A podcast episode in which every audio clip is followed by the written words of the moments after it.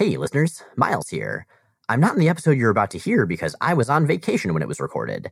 Uh, The original plan was to record and patch in a cold open and an outro after the fact, but then Jay got super sick, and then we were both traveling, and then there were holidays. So I'll tell you what. Just pretend that you just listened to a normal cold open, ending with a mind blowing revelation about the Marvel Universe. I won't tell if you won't. What?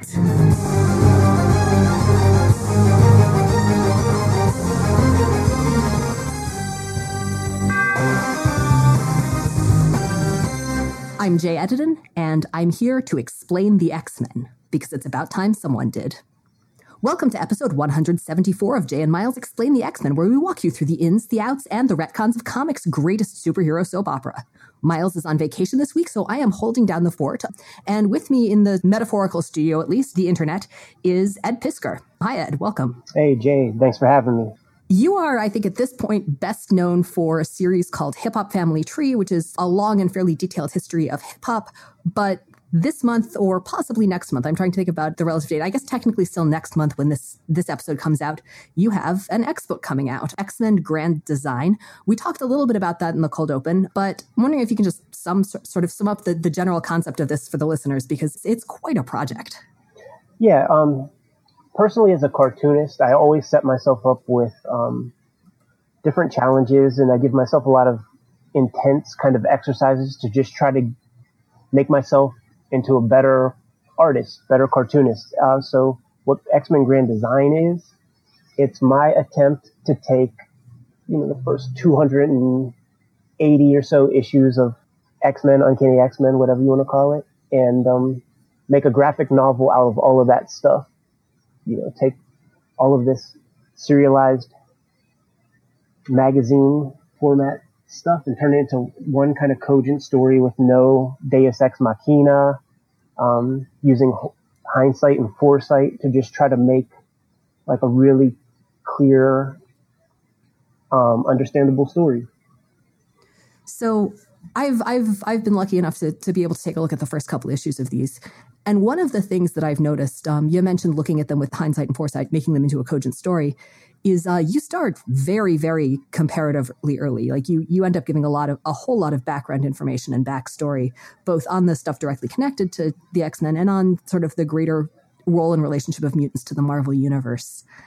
And some of some of that is covered in the the issues that that are sort of that are included in the scope of the project, but some of it's outside of that. Where what are the points where you decided to sort of go outside the central X Men run and pull in other information and other stories? What determined that?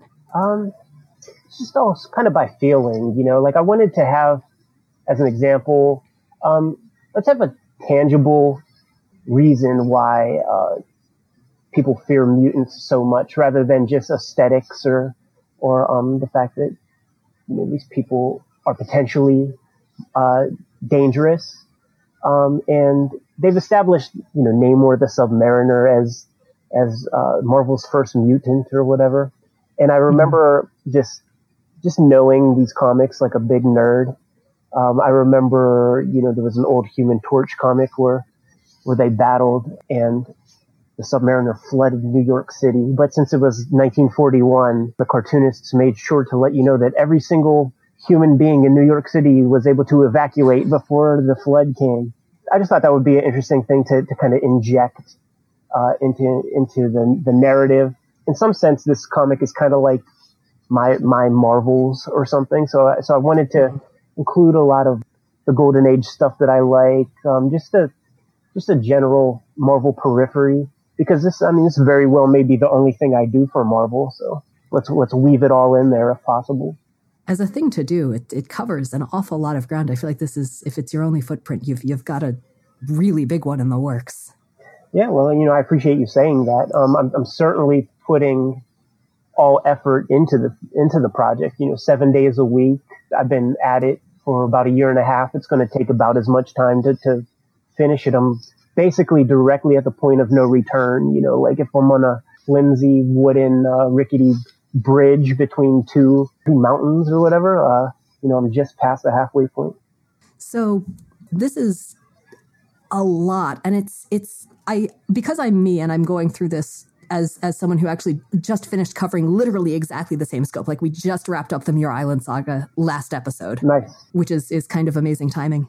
I'm noticing the points where you shift from canon and you you go in other directions. Sure. And you mentioned Namor, but I'm wondering if you can talk some about that because some of those are places where what was canon just didn't make a lot of sense or was obviously really, you know, confusing or contradictory. So the, the Eric the Red stuff, for instance, and I'm not going to go into detail on that because I think the way the way you handle it is cool enough that that I'd, I'd like readers to, to get to see that for themselves. But um, I'm wondering if you can talk about points where you looked at canon and decided that this didn't work and you needed to do something else.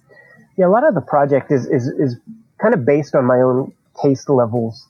Just being in comics, being a creative person in this in this business, certainly for as long as I've been in the game, I kind of know how the people behind the books operate, right? So so there are some early things in X-Men where you know, like when Steranko introduces Eric the Red and then he basically leaves and and then you know the next issue you have they they describe that Cyclops is pretending to be this character the whole time, and not only is he pretending to be this character, but everybody is so fearful of this character who we've never heard of, but they all pretend like they know who he is or something. That's just flat out mm-hmm. corny. Um, it's silly, and it's not good silly. You know, it's it's just clunky. So having, you know, foresight into like like what, where that character was going or, or how he would show up again. You know, I did what I could to try to save that. And, um, you know, you and I, we, we met in New York City. Um, and I mm-hmm. believe on that Wednesday, you know, I, I had Chris Claremont all day and you got to have Chris Claremont like by night. Um, yeah. So when I had Chris Claremont by night is actually my, my favorite, um, superhero. yeah. so when I was at his house and we were talking this stuff, um, I flat out told him, I'm like, you know, uh, some of this work is, it's going to need finessing, man, because, you know, he was, he was operating with such kind of kinetic speed that, uh, he was kind of seat of the pants and didn't give things, uh, maybe a second or third draft. And I told him, I'm like, yeah, man, I'm going to have to finesse some of this stuff. And he says, um, are we allowed to swear on here at all, or should I keep it? Yeah, absolutely. We are technically an M-rated podcast, so swear to your heart's content. Well, he was just like, well, Ed, there's no finessing. It's a clusterfuck. Uh, some, some of these sections that, that I, I brought up to him. Um, so in a way, I felt like he was almost like giving me permission to kind of play around with stuff to try to get it to sync up a little bit. And it wasn't a clusterfuck, uh, based solely, it was, the clusterfuck wasn't on his shoulders per se.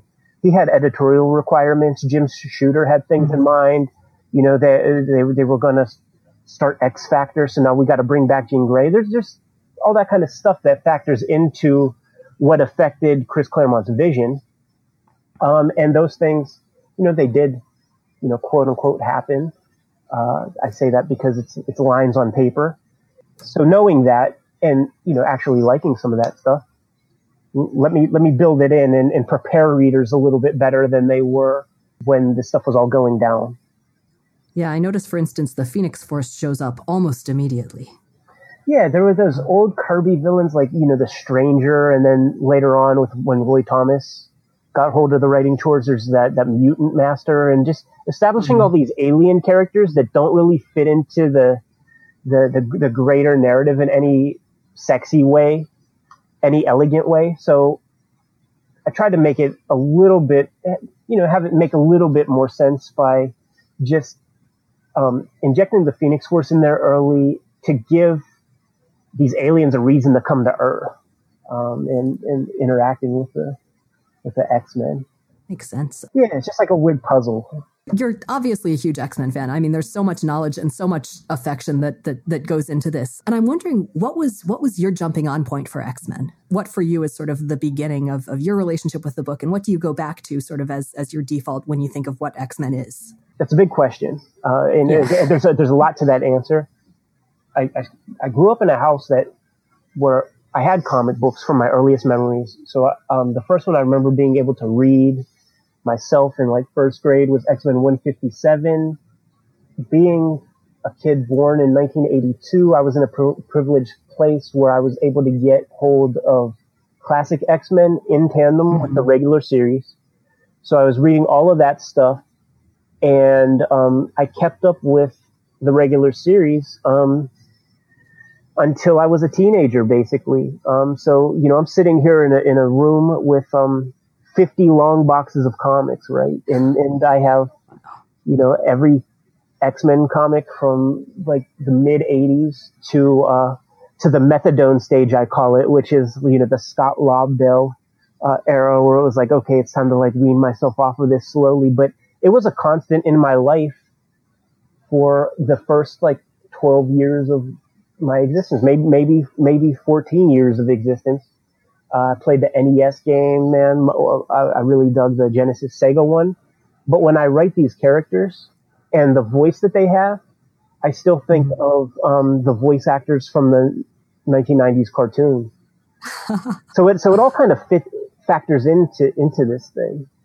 You went into this with a lot of knowledge of X Men. Was there anything that was new to you that you hadn't really read much of before, or hadn't read in a long time when you started sort of going back to it for this project? Uh, yeah, definitely. There was the. I am not a Roy Thomas fan by any stretch of the imagination, so I had to I had to really give that stuff a fair shake.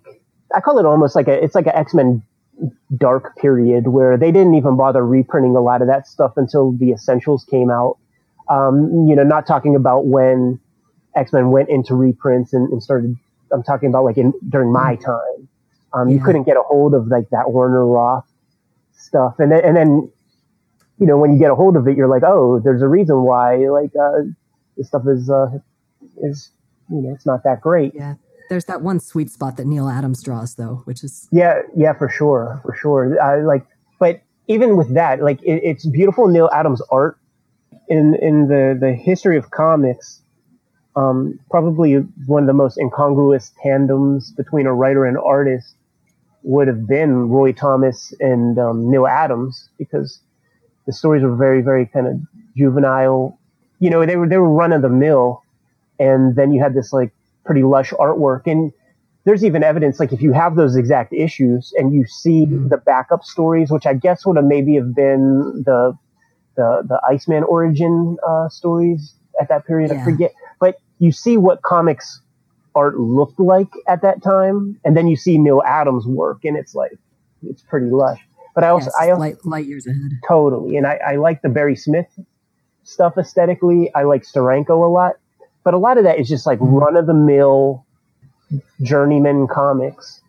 Um, but m- much of that 80s stuff I had to revisit because, you know, I read it once or twice, but had to give it another pass to just see how it fits in with earlier things, how it can make stuff that happens there that seemed abrupt fit in to the earlier part. So even at this point, at about, you know, at Dave Cockrum's second run in terms of like my part of the comic that I'm making, I have to um, continue reading and rereading. Like whenever I start issue five, like I'll do another pass of rereading everything to just see how I can make it all cozy. I definitely know that feeling. it's fun, you know. It's it's pleasurable. You you wouldn't have this podcast if it wasn't if it wasn't a, a pleasure, and that's sort of how I feel about the comic. Where it's just like yeah, no, know. it's great, and it's so great going back to stuff that I sort of read and impressed on like a baby duck as a teenager. or, or in college and reading it now with you know another decade and a half of, of sensibilities and thoughts and, and seeing how, how different it, it feels and seems you know looking at it through that lens yeah it's really it's really interesting like like um you know for this fourth issue i'm getting into the paul smith stuff and there's that one issue with with Storm on the cover where she turns into a brood, and it's basically, I mean, you know, the brood are, you know, an homage to Alien. Yeah. But that issue certainly, and, and Alien has has abortion themes, mm-hmm. and and certainly that issue of uh, X Men, it's completely like an abortion story where it's where it's you know storm lamenting like like should I kill this thing that's growing inside of me? Um, yeah. And you know it's it's in a comic that mostly kids read with you know the Comics Code Authority on the cover. I think that's pretty interesting, and that's certainly not something I picked up on when I was six. Yeah, the stuff that slipped in and the allegories and just even even the current events. Like I had not remembered the first time going through how very, very profoundly the X-Men are are rooted in their era, which actually is another thing I want to bring up because you're you're covering a lot of time here. And you're covering a lot of time where where the events in comics take place not exactly at the rate that the comics were coming out, but at the same time, the originals were very, very much rooted in, in contemporary America. Right. I this is actually just less a question than a compliment, but I really appreciate how comparatively timeless the silver and early Bronze Age stuff that you're that you've gotten here feels. Most of the adaptations, um, have you have you read many of the other sort of the other series that have, have tried to condense a lot of X Men? I think there's um, there are a bunch that have mostly mostly looked at the Silver Age. So there's First Class and there's X Men season one, and I think Children of the Atom is probably the one that strays the furthest from the original. But all of them, when they update it, pretty much set it in a, a very specific time period, and and you keep that deliberately ambiguous. And I, oh, so I do have a question attached to here, actually, um, yes. which is how did you interact with and, and go about dealing with reconciling the very variable timeline and passage of time in X Men comics in the Marvel universe? Yeah, I think it, I think it was essential um, to make it as timeless as possible, just because it doesn't it doesn't work uh, if you apply real real world uh, logic to it. Certainly, when you have Magneto running around as a kid in World War II, and then it's like, you know, I'm not fearful of any 80 year old man. Um, so, so, you know, there's, there's like just that simple stuff. But, um, you know, I also have a kind of a, a giant, uh, giant ego, and I would like this to be a comic that can stand the test of time and last for a while. So I, I don't, I don't want like a future reader to feel that like, you know, the, the, the dialogue is uh, quaint or the fashions are uh, silly or, or, you know just that kind of thing. I want I, I just want to, but that's not to say like I don't want it to be generic either. And I'm not sure. Like it, it just it's important for me. First off, to get this thing to work. Like when I started it, I'm just like okay. In my mind, time in the Marvel universe just absolutely doesn't operate this with the same, you know, the physics as ours. Right. In a lot of ways, I'm just going to throw that out. Like, like, uh, it's not important to, to the, the, the actual heart of the story. Now, there will be people who cry. There will be people who complain. Uh, I am doing a fair bit of editing and I am retooling things here and there. Uh, what I say to them is that I'm not going to your house and burning down your Chris Claremont collection. So it's there, but as, as a practicing creator, a big uh, kind of scheme that I have and a big interest of mine is not necessarily fulfilling the expectations of, of regular readers who, who are going to come to the comic shop anyway. I am interested mm-hmm. in bringing people into the fold. That's kind of been how my entire career has worked. You know, I made a comic book about computer hacking. I made a comic book about hip hop. Uh, before that, I drew comics about the Beat Generation and about uh, about basically Balkan civil war.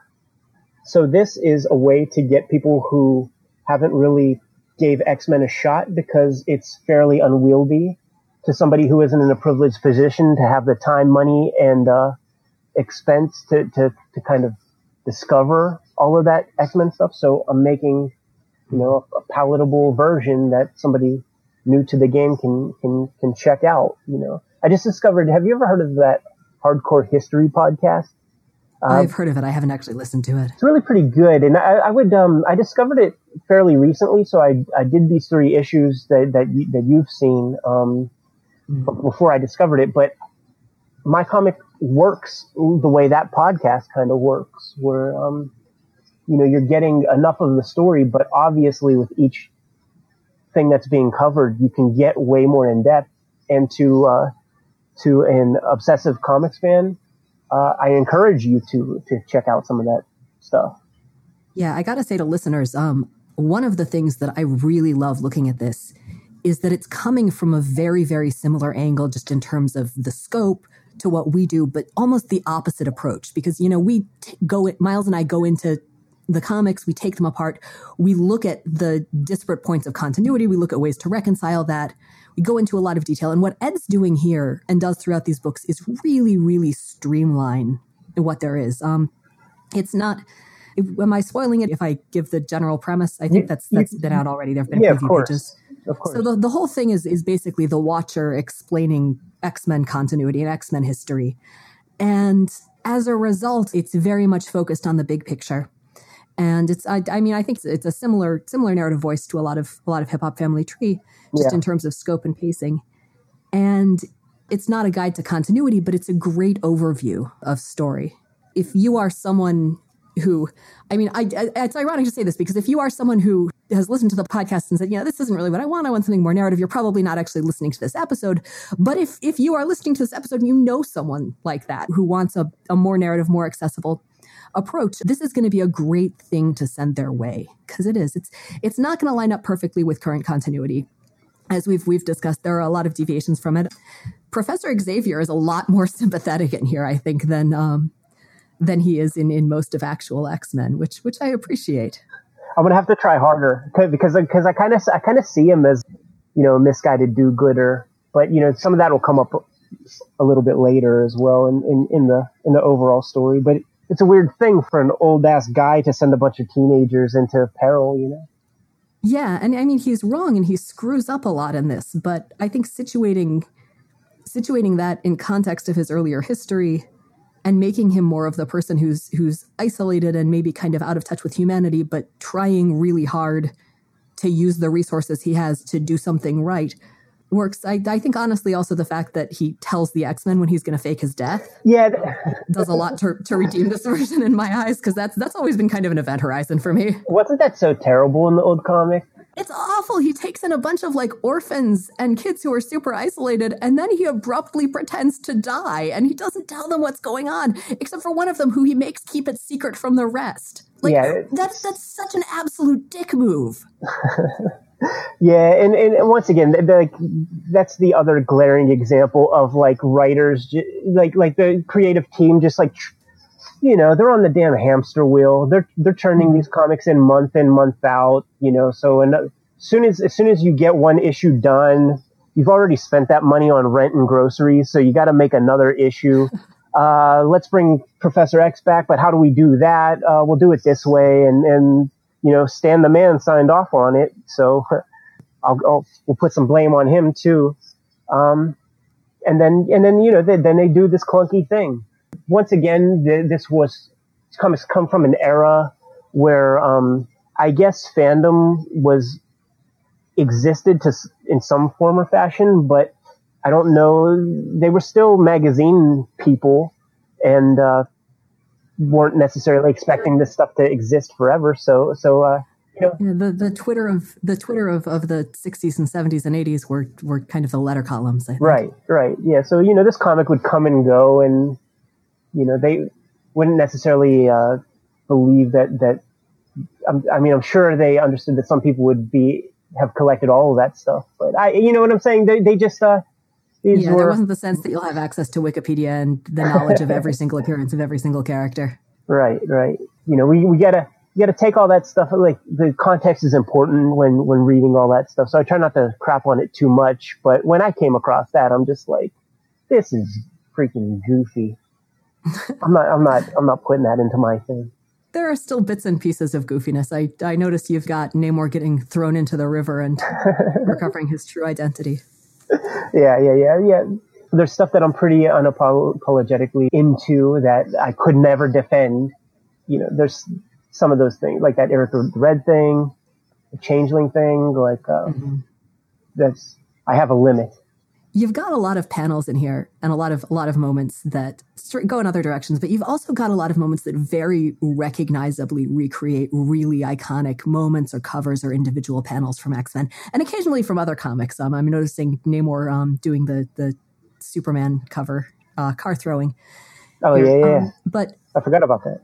What were what were some things that you went in and knew you wanted to make your own version of um, specific iconic moments or specific iconic images You know, honest to goodness, I don't I don't think I went into this project um, with with those thoughts or intentions at all. Um, I think in a lot of ways it was almost the opposite, where um, I do not profess to be um, the smartest person in, in in the room by by any stretch, and I carry that over with the baggage that I have of making this X Men comic with like you know Marvel's greatest creatives, uh, you know over the decades who who've put their stamps on the thing. So I kind of went into it with an approach of like, okay, if I have uh, for instance, the Sentinels have to fly into the sun. Mm-hmm. I'm not going to be able to reinvent that wheel. So I'm going to use a pretty close version of like what Neal Adams did. Doing my doing my hip hop comics uh, over the past couple of years, it really gave me um, a kind of postmodern sense of uh, the acceptability of sampling, uh, mm-hmm. as they call it in in, in hip hop um, culture. So I'm going to sample things. Like I can't draw, I can't in my mind's eye think of a better way to have Warren Worthington kind of kind of hide his wings and stuff than the shot that Kirby did in the very first issue of X Men One. Uh, so I'm basically gonna gonna lift that to a certain extent and just kind of put my own spin on it. So I think a big part of what I wanted to do with this project is pay some homage to almost every um, artistic uh, hand that went into the entire history of, of, of the comic. So there will be like little moments, like I, some and some of it might even be just just uh, stuff that I noticed, like like my Banshee. Like when you first see Banshee, to me, that's like 1992 Rob Liefeld hair that he's sporting, and there's a there's a whole lot of little versions of that stuff that I put into the comic to one, keep it keep it fun for myself. Two, pay pay some nods, give some props to people who came before me. You mentioned Rob Liefeld, and when we talked at New York Comic Con, one of the things you brought up that was really interesting was why you'd specifically liked his art and the art of that era. And we're we're just coming up on that, or, or actually, he's just wrapped up New Mutants. We're really coming up on the Jim Lee Liefeld, all of the guys who are going to run off and form Image in a, in a bit. And that's something that I've talked about on the show, and Miles has talked about on the show. Both of us sort of having a lot of trouble finding affection for. But I really, really loved what you brought up about it and what you brought up specifically about what it was like to find that art as a kid who wanted to make comics. And I'm wondering if you can go into that a little bit here. Yeah, for sure. Um, and, and this is not a condemnation, and this is not a backhanded compliment or anything uh, s- silly and negative. It's truly uh, said, with love and blah, blah, blah. So after that little preamble at the beginning, seeing the work of McFarlane, uh, Rob Liefeld, Jim Lee is divorced from this because he's the opposite. He, his stuff was unattainable. Mm-hmm. Um, but there's a, there was a clunkiness, there was a wonkiness to, um, that early, uh, McFarlane Liefeld stuff that made many of my peers who are currently making comics, it gave us all some sense that um, that the that comics was an attainable uh, profession. Like you got some sense that you'll you could you could kind of draw like that. You could see that it's off, but there's a real charm and a real energy to it that is inspiring. And um, I think I said it when when we talked in New York you know, I was not a part of any kind of comics fandom. Uh, I might have had a friend or two who dug comics, but I was basically, you know, by myself, going to the grocery store with mom and dad and choosing a comic or two, uh, you know, while, while they were shopping. And I actively chose those comics, um, because they kind of stood out from all the John Buscema house style, uh, wannabes in the, in the 80s. Mm-hmm. And just, you know, re- revisiting that material, I think that's what it was. Like, it, it created a real sense that, um, you know, the, these guys at the time, they, they, they drew in a way that you felt like you would be able to, to kind of reach that level or something. That makes a lot of sense. Yeah. And once again, that is not an insult. You know, a lot of people, it's like fashionable to talk shit uh, mm-hmm. on those guys. And, and I, it's impossible for me to because I, I see, I see the, uh, the, the true value of, of, of, the work and it's not, it doesn't necessarily have to do with, um, with comics as, as, as, as narrative or, or, or something like that. It's kind of, it's a different thing. It's, it's something different that I take out. It's, it's purely visual, I would say, for the most part. Well, and if it's something that's grabbing people and you know, leading them to pick up the comic and think, I could tell this. I could I could tell stories like this. I could make this. That's huge. That's I mean that's that's a generation of, of comics artists, and it's it's a context that something that I hadn't really considered. I just got to to the part with uh, Banshee's hair in issue two, and yeah, that is absolutely Liefeld hair. It's got that mane. when he used to ink himself, that you know that's my favorite Liefeld mm-hmm. when he when he uh, inked himself like uh, on New Mutants and X Force. Yeah, he did. He did. He did. I think like one issue of X Factor too, where he was. Yeah, just mostly associated with because because Jean just has that impossible hair in it. yeah, um, you know, I can't say enough good stuff about it, and and uh, you know, I would never have been able to articulate that to you when I was in third grade. Uh, you know, when 1991 was going down, all that I would have said back then was like, this stuff looks really exciting, and uh, you know, I just got the uh, that Spawn Vault edition uh, where it has seven issues of uh, Todd McFarlane's uh, artwork uh, in, in, printed two size of oh, the way that he put it together. And, uh, you know, the stuff still holds up. It's still uh, incredibly exciting to look at. And it's, you know, it's totally imprinted in my brain. So speaking of exciting stuff, going through grand design, plotting it out, going back to the issues, was there any stuff that you were just really excited about telling that you, you, you knew from the start how you wanted to handle or you'd been wanting to draw, wanting to approach? Like, what were the moments that you've come to in making this that were sort of the ones you were waiting for going in? You know, it, it's it's always fun to just. I, I almost feel like you don't, if you, as a as a fan, as an artist, when you draw a character, I feel like the drawing's not done um, until it's it's in color that's something I discovered when I put together this this piece of fan art that had all the X Men in it that I kind of tweeted to even make this book possible. It was the first time in my professional life where I drew Wolverine and, and colored him with the red and blue costume. And as I was coloring it, I'm like, okay, it, this is Wolverine. A black and white drawing, it, it just it just doesn't work. So just you know, start getting into that third issue, uh, which is going to you know, that's going to come out, you know, in 2018. Mm-hmm. Um, and it starts with giant size X-Men and just, you know, we'll go on from there.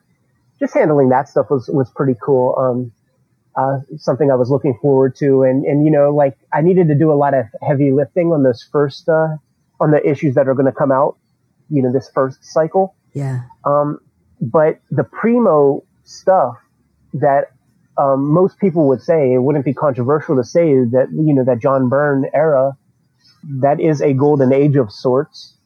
Mm-hmm. So it's like, man, let, uh, let me let me do my spin on that for sure, you know. But even from the very beginning, one of the images that I was kind of excited to get to was when the old team was kind of mixed up in all those vines on Krakoa. Yeah. And I had this idea of making them uh, very gaunt and, and, and emaciated and sucked up and everything. Mm-hmm. Um, and I, I, I, I, don't know. I, I don't quite think I accomplished it the way that I saw in my head, but I totally like the way that it turned out. Um, I think what I, what I saw in my head, I kind of wanted to, I started working on it before, before Stranger Things came out, season one. Uh-huh. And there's like the part where, uh, the characters have like those, um, like little Will Byers has that, that tentacle of vines like down his throat. Yeah. I think they handled it really great on the screen, but it just looked too phallic. You know what I'm saying? Like yeah. just having these like tubes in people's mouths, like in, in the mouths open wide and stuff. And I'm like, it's just like, you know what? Marvel isn't like these editors are going to hassle me for that. Um, so I just had to change my approach. The vines are, are much more, I mean, they, they look more like foliage and less like sort of weird tentacle monsters than the original. Like they're kind of pretty. They've got leaves and stuff. I forget what I was. I was looking at. Um, I was looking at like Hergé Tintin comics because I was like, uh, this guy draws great foliage, and it's and just like very iconic, and he uses very spare lines, and I'm looking at that stuff. That's the mm-hmm. thing with with um with this entire project. I'm kind of incorporating techniques and and um, storytelling mechanics that span a breadth of comics like way beyond Marvel. Yeah, I noticed the Winsor the Winsor McCay dream sequence. Oh yeah, totally, totally. Like I was, I'm super proud to have that in um in the in the comic, and I think it works in a very in a perfect place. And then it was also you, you know I had to cover a, a, a comic that I, you know, was from that dark period of uh, X Men that was just like extremely corny. So I, I feel like I did the best that I could to make it work. Mm-hmm. But yeah, there's there's you know there's like Winsor McCay, There's uh, uh, that's the most that's super that's an obvious one yeah. just because of the structure. Right. But then there's like there's like Carl Barks stuff in there. There's Hergé's work. There's a little bit of Hal Foster. Kind of kind of the whole storytelling approach is a Hal Foster kind of thing where it's like a lot of the narrative is in the caption and then and then you see an action that you know of course it's not sh- show and tell but it's like the the image fits in with the the previous caption. Yeah. But, but each page of the entire series is designed to to look and feel kind of like a broadsheet Sunday comics page from like the 40s when the funnies when when each strip would occupy a full broadsheet. That's how I designed each page of Grand Design to kind of work as a single unit that has a kind of beginning, middle, and end, and then and then you read them all, and then it builds the greater the greater narrative. But each one is like a unit unto itself. Mm-hmm. So while we're talking about that and, and artistic approach, you did everything on this. This is this you drew, wrote, lettered, colored the entire thing. I'm trying to think of whether that's something we've ever seen on an X book before.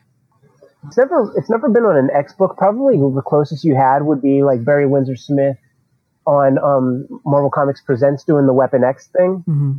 because he did everything but the lettering. Yeah.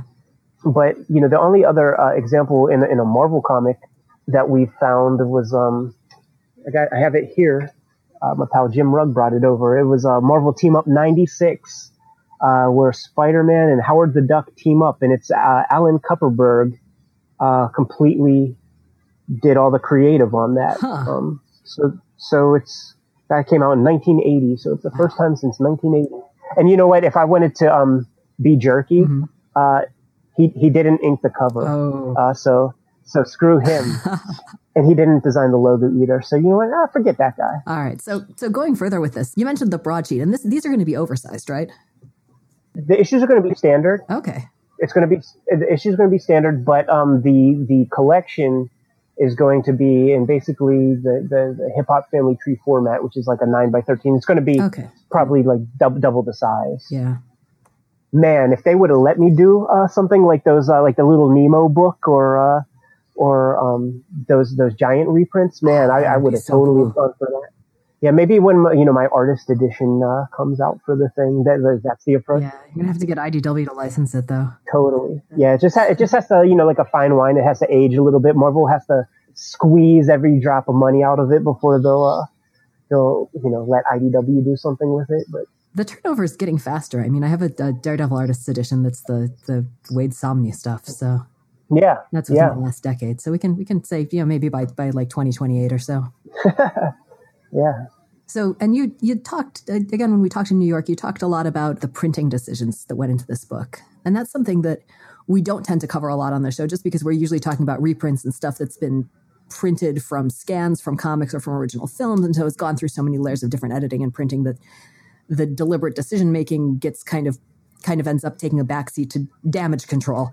But you were that that was something that you went into really deliberately with this. And and i'm i'd, I'd love if you if you can give listeners sort of a, a, window into that process and the considerations that went into it. Sure. Um you're, you're talking about like the the uh the, the aesthetic of um of the thing or like how it's going to actually um the, the aesthetic the you, were, you were talking about the paper stock and stuff too. Yeah for sure. So um shop owners who may be listening uh, might have discovered that um the, the, the final order cutoff for, for the book came significantly earlier than, than standard operating procedure. And that was because this book is going to be printed a little bit differently than, than standard books. Um, because, uh, the approach that I'm giving this thing is in, in a small way mimicking the, the printing techniques of a bygone era.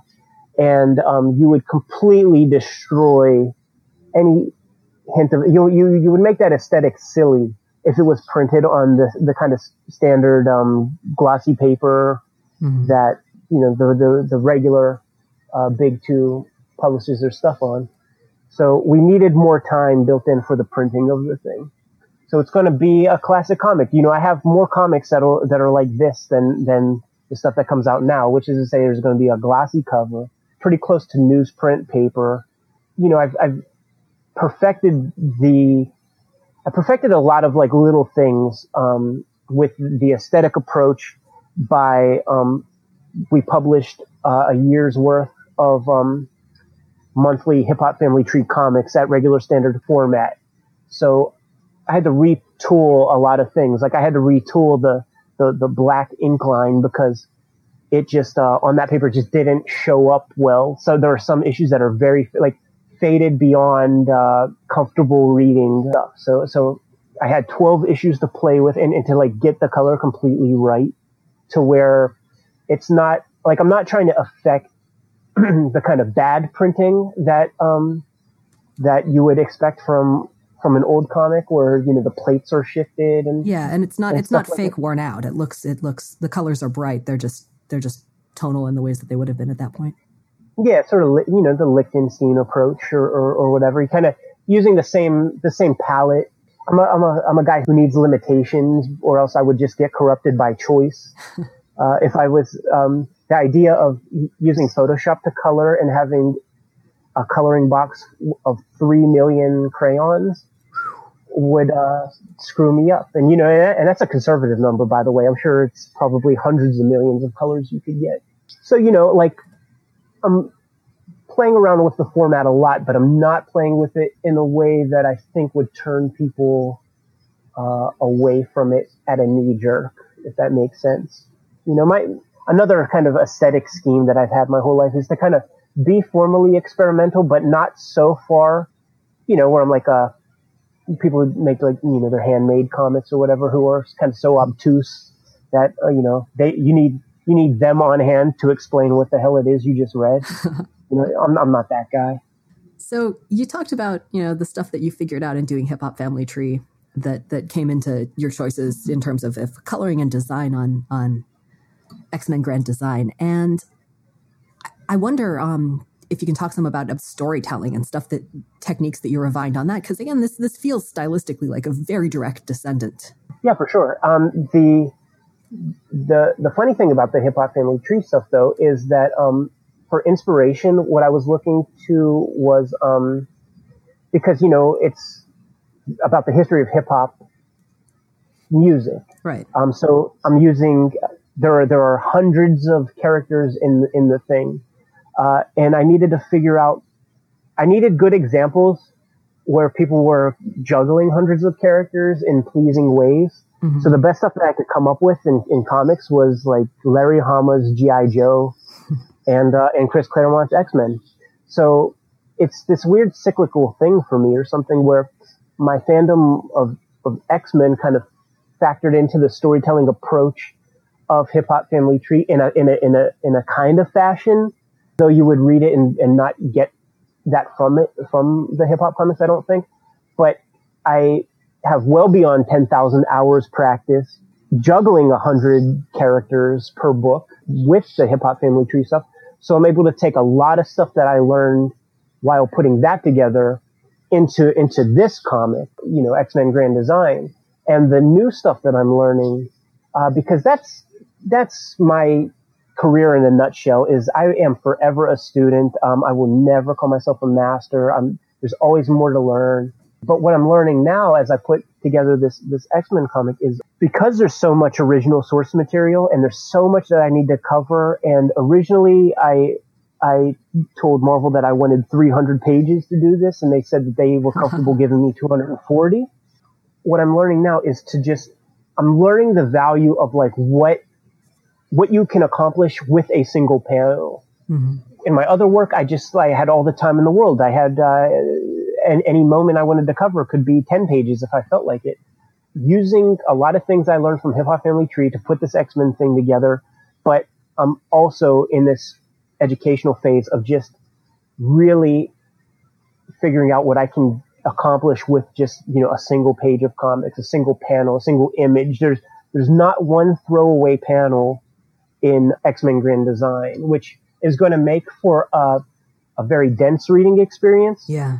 But I think it'll also reward um, rereading and make it an enjoyable thing where a lot of comics are very decompressed and um, you know you, you spend 20 minutes with it or something you, are gonna have to you're gonna have to sit with it for a while and I, I have a lot of respect for, for for my readers so i'm not necessarily spelling everything out for you in an abc kind of way. So you're gonna have to you're gonna have to turn back a little bit sometimes man. You're gonna have to revisit the, the comic again in the future.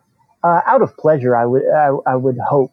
But you know superficially you'll you'll get the whole story as you read through it. But there's a lot in there and some of it is just purely visual that uh, upon rereading you'll, you'll see and just uh, you know it, it'll all become clearer and clearer so you talked a little bit about the crossover in sensibilities and techniques between telling stories about the x-men and telling stories about hip-hop and it seems like, and we've we've seen, and there's been a lot of discussion just in context of Marvel's hip hop covers and and other projects, and about the interrelationship and interaction between those two things. And I, I feel like the people listening to this podcast, I I know that some of some of y'all are hip hop fans, but I suspect that they are coming. What what I know is that they're coming definitely from the the comics end of that, whether or not hip hop.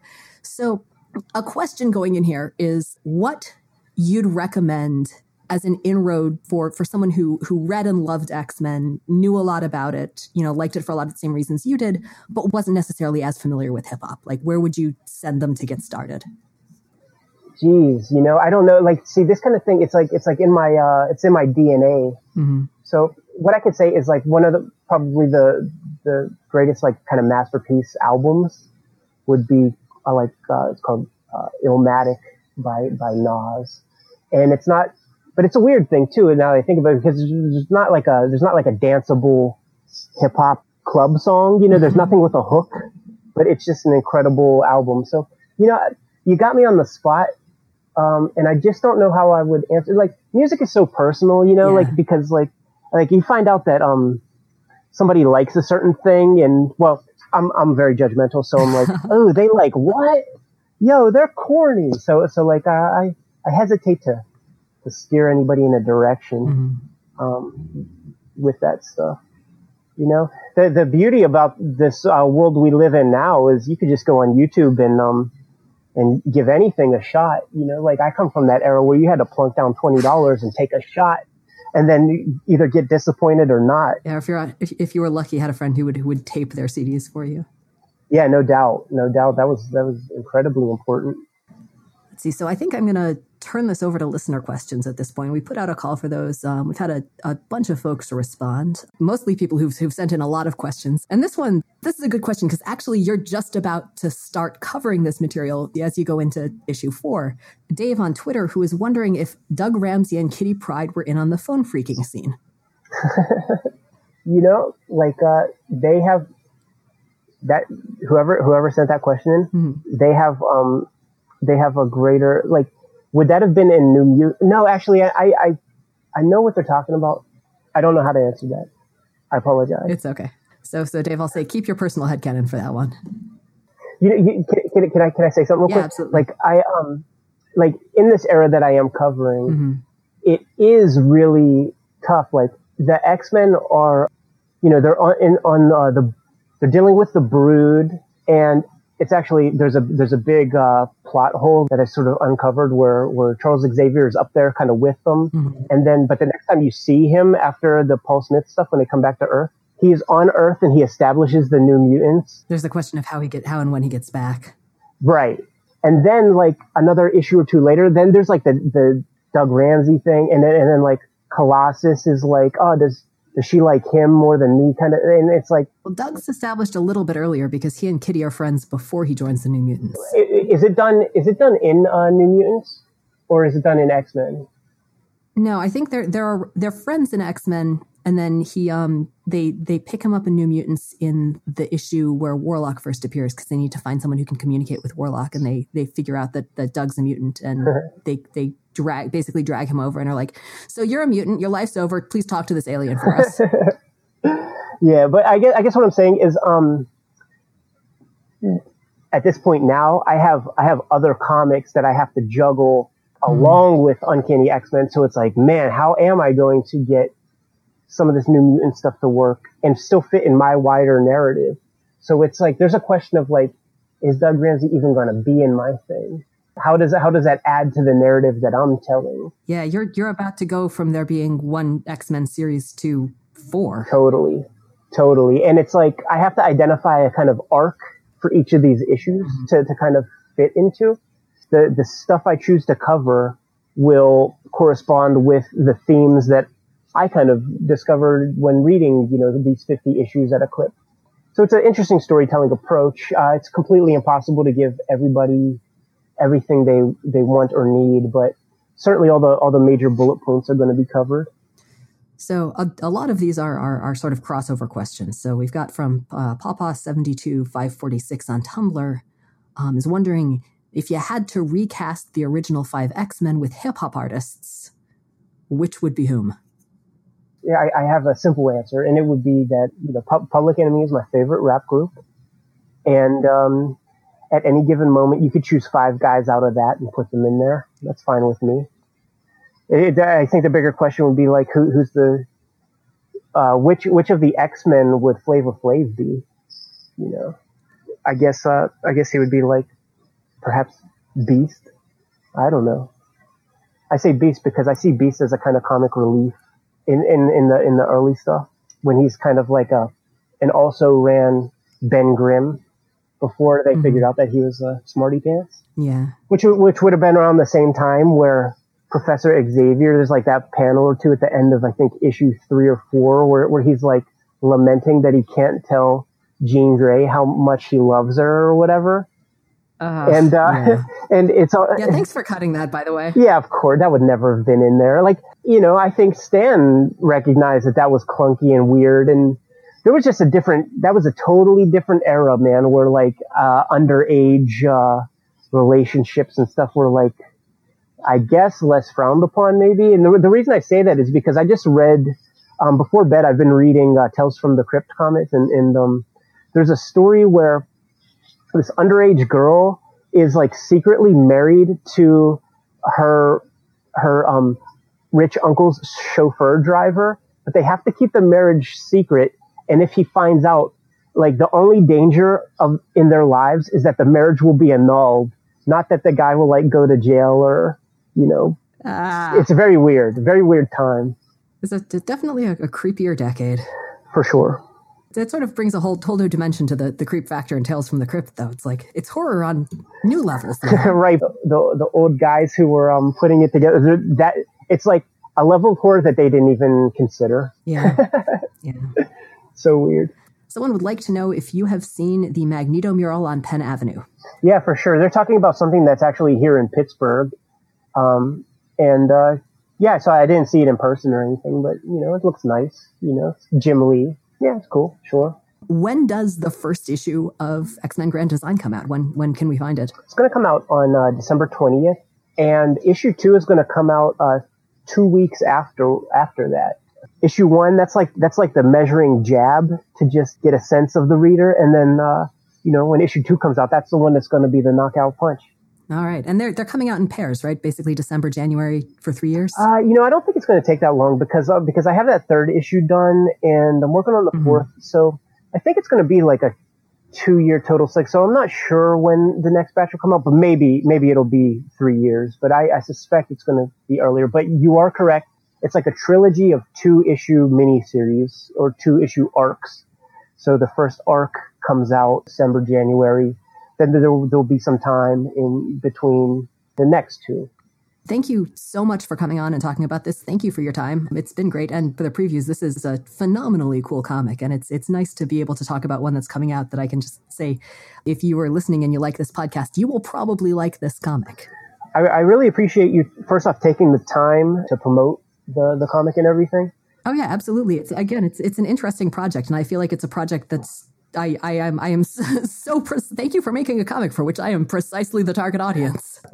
I mean, I was going to say that actually. Like I had you and Miles in mind in a lot of ways as I was putting this this together. I wanted to have the spirit of X Men. I wanted to be faithful to X Men, but I also, for for brevity's sake, and also just for zeitgeist, things have to change to make it work. Yeah, well, that's you know that's the that's the secret of any good adaptation is that you you stay true to the to the concept and the spirit, but not beholden to the detail. Exactly, and and I, I consider Claremont's X Men to be a good piece of perhaps modern day mythology. And how does mythology work? But get passed down from generation to generation, ha- have different word of mouth associated. It's a kind of a game of telephone.